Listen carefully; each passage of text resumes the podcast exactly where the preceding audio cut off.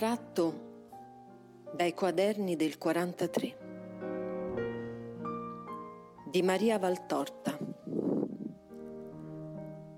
28 novembre Dice Gesù Segno caratteristico della mia nascita al mondo fu la luce. Molte volte i fatti sono caratterizzati da fenomeni che voi chiamate e spiegate come fortuite coincidenze, ed invece sono i presagi, i richiami di Dio per attirare la vostra attenzione. Sviata dietro a mille più o meno necessarie cose, su un fatto che segnerà un'epoca nella storia del mondo o nella vita di un individuo. Io ero la luce e la luce mi precedette, mi circondò, mi annunziò, mi condusse e a me condusse i puri di cuore. Ti ho detto che pareva che una luce emanasse da Maria, mentre sul povero mezzo dei poveri passava raccolta sulle vie della Palestina. Ti ho detto altre volte che chi ha in sé Dio non solo spiritualmente emana vibrazioni di luce e profumo, poiché l'interno tesoro si effonde dalla teca viva che lo porta ed è percepibile agli altri esseri. Voi dite allora, costui ha in sé qualcosa che è speciale, che volto, che modi, di santo. Maria era la tutta santa e portava il santo dei santi. Possedeva perciò la perfezione della santità umana, già talmente indiata da essere quasi uguale a quella del suo Dio. Possedeva la perfezione divina, che si era vestita di carni chiedendole di nutrirla del suo sangue vergine, di formarla, di esserle rifugio per i nove mesi della sua formazione d'uomo. Dio si nutriva di Maria, Dio uomo è fatto di Maria e della mia suavissima madre io ho preso le caratteristiche fisiche e morali di dolcezza, di mitezza, di pazienza. Il Padre mi ha lasciato la perfezione, ma io ho voluto assumere della benedetta, che è stata il mio casto nido, la veste fisica e la più preziosa veste morale del carattere. Essendo Maria la più santa di quante creature abbia avuto la terra, emanava la santità non più come vaso chiuso da cui filtrano molecole di profumo, ma come astro acceso, sprigionante eteri e raggi di soprannaturale potenza. Se il Battista trabalzò nel seno della madre sua, ricevendo l'onda della grazia emanante da Maria, e ne rimase santificato, Tanto potente era stata l'emanazione da superare le barriere della carne, oltre la quale il frutto di Zaccaria e di Elisabetta si formava per essermi evangelizzatore, Vangelo vuol dire buona novella e Giovanni dette agli uomini la buona novella del mio essere fra gli uomini. Dunque non erro a chiamarlo mio evangelizzatore, ciò per i cavillatori della parola, coloro che avvicinavano Maria direttamente non potevano rimanerne senza ripercussione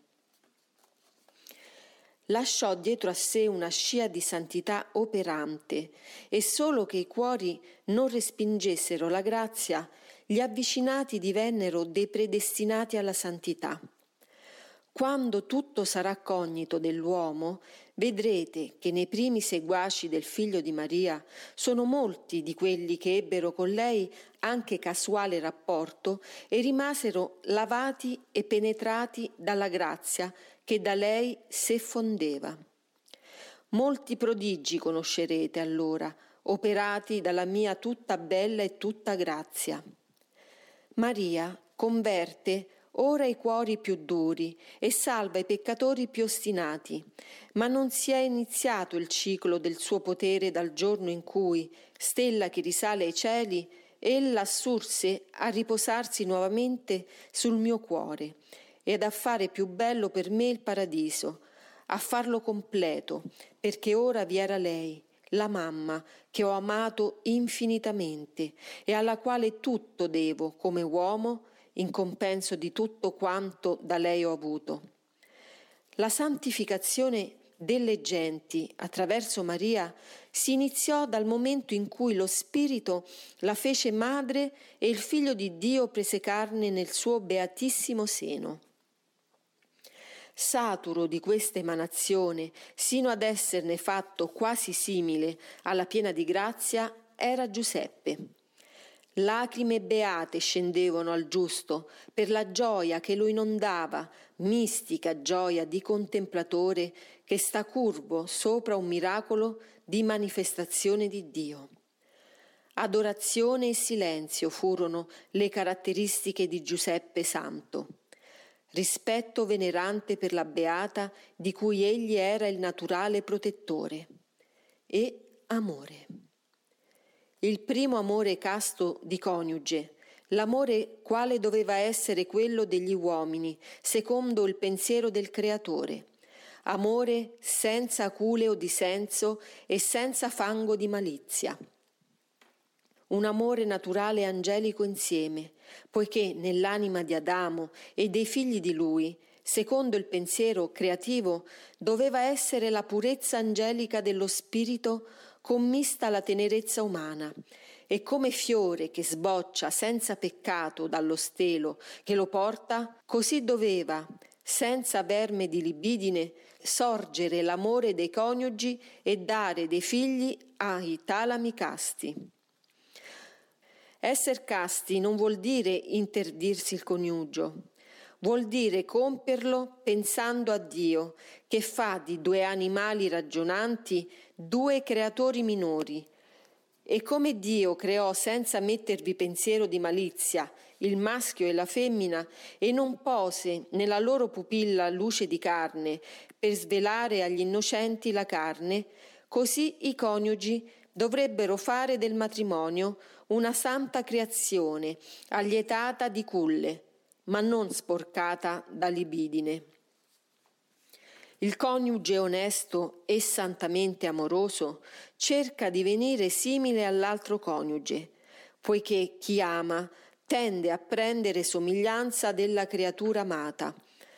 Onde il matrimonio ben inteso è elevazione reciproca, perché non vi è alcuno completamente perfido e basta migliorare ognuno un punto prendendo ad esempio il buono dell'altro per salire in mutua gara la scala della santità. Come pianta che getta un ramo più alto del precedente e sale, sale verso l'azzurro, così è la santità coniugale e individuale. Oggi è una virtù, domani da questa virtù ne rampolla un'altra sempre più alta e dalle umane virtù di sopportazione reciproca si sale alle vette della eroicità soprannaturale. Giuseppe, coniuge santo e casto della santa e casta, come bambino presso la maestra, imparava giorno per giorno la scienza d'esser simile a Dio e poiché nel suo cuore di giusto nulla era ostacolo alla grazia, giorno per giorno della sua maestra amata egli prendeva somiglianza, somigliando così a Dio, di cui Maria era la più perfetta copia. Nella notte santa, ciò che riscosse Giuseppe, orante, con una tale forza da giungere sino a circondarsi di una mistica barriera isolante, l'anima dall'esterno fu la luce. Nella grotta, prima appena rischiarata da un focherello di sterpi che già languiva per mancanza di alimento, s'era diffusa una luce pacata che aumentava gradatamente quasi chiarore di luna che prima, coperta da veli di nuvole, poi se ne libera e scende schietto a fare d'argento la terra. Nella luminosità era Maria, ancora inginocchiata, poiché io nacqui mentre ella orava. ma ribassata sulle sue calcagna. Era Maria che con lacrime e sorrisi baciava la mia carne d'infante. Non molte parole, anche ora, la solita, Giuseppe, e la presentazione a lui del frutto delle sue viscere sante.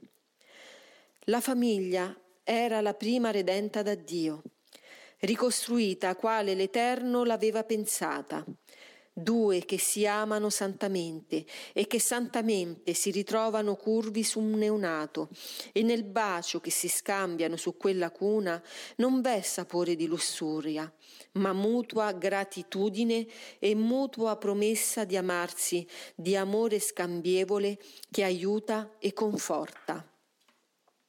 Quando i primi pastori entrarono, trovarono ancora i due santi uniti così dall'amore e dall'adorazione, e pareva Giuseppe, uomo maturo, il padre della Vergine e del Pargolo, tanto nel suo aspetto era visibile quella tenerezza scevra di carnalità che disgraziatamente non si vede che nell'occhio di un padre.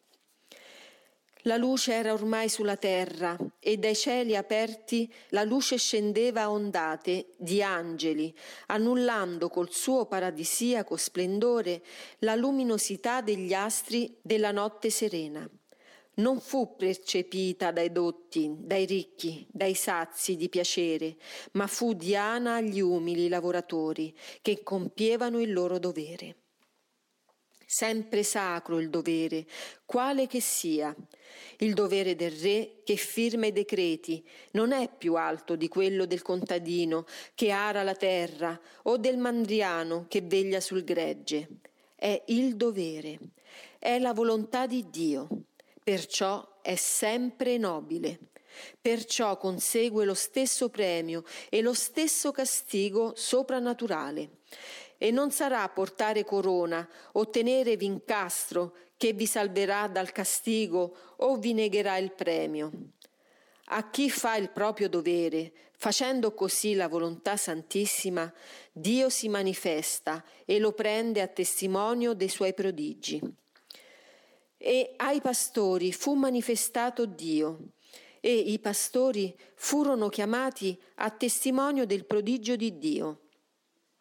Nella luce, divenuta ormai sfolgorante, perché tutto il cielo era sulla e nella grotta, l'Emanuele fu visibile ai secondi redenti della terra, ai lavoratori poiché Dio è venuto a santificare il lavoro dopo la famiglia, il lavoro dato come maledizione all'uomo dopo la colpa d'Adamo, diveniva benedizione dal momento che il figlio di Dio volle divenire lavoratore fra gli uomini. La luce era venuta nel mondo e non bastava la grotta meschina, non la limitata campagna di Betlemme a contenerla. La luce si sparse ad oriente e occidente, ad Aquilone e a meridione. Non ai gozzovigliatori parlò col suo apparire, non disse parole ai gaudienti col suo vibrare.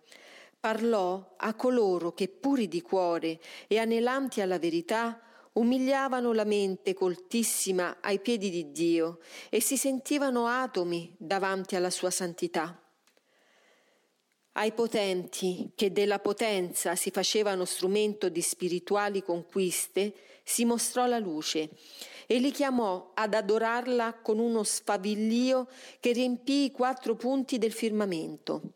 Ai potenti, perché Dio è venuto per santificare i potenti dopo i lavoratori e la famiglia, e coi potenti la scienza ma non ai potenti malvagi e agli scienziati atei si manifesta il Dio e li copre di benedizioni, ma a coloro che del dono della potenza e della scienza si fanno un mezzo di elevazione soprannaturale, non di sopraffazione o di negazione. Dio è Re anche dei re e Dio è Maestro anche dei maestri. La luce Trovò molti maestri sulla terra, ma solo ai maestri desiderosi di Dio la luce divenne richiamo. È sempre così. La grazia opera là dove è desiderio di possederla, e tanto più opera, sino a divenire parola e presenza, quanto più è vivo il desiderio del possesso d'esser posseduti. Davanti al Re dei Re, guidati dall'unica cosa che è degna di essere traccia a Dio, la luce, vennero dalle remote contrade i potenti, primo scaglione degli infiniti che nei secoli dei secoli avrebbero intrapreso la mistica marcia per andare verso Dio. Non ai potenti di Palestina, non a coloro che si credevano depositari dei segreti e dei decreti di Dio, e avevano reso incomprensibili per loro tali decreti e segreti, perché non era santità in loro, e i segni del cielo e le parole del libro erano semplici meteore e semplici parole, senza più significato soprannaturale, ma ai lontani. Ero venuto luce nel mondo, luce per il mondo, luce al mondo. Chiamavo il mondo alla luce tutto il mondo. E lo chiamo, lo chiamo da venti secoli senza soste. Sulle vostre tenebre non cesso di fare risplendere la mia luce. Se sapeste innalzarvi oltre la barriera di caligine che avete sparsa sul mondo, vedreste il sole divino sempre sfolgorante e benigno sugli uomini, su tutti gli uomini. Ne è da stupirsi se vi precedono ormai quelli che sono i più lontani da Roma cattolica, Gaspare, Melchiorre, Baldassarre, da tre punti della terra sul paziente dorso dei cammelli vennero alla luce del mondo, non vista dai compatrioti del figlio di Maria.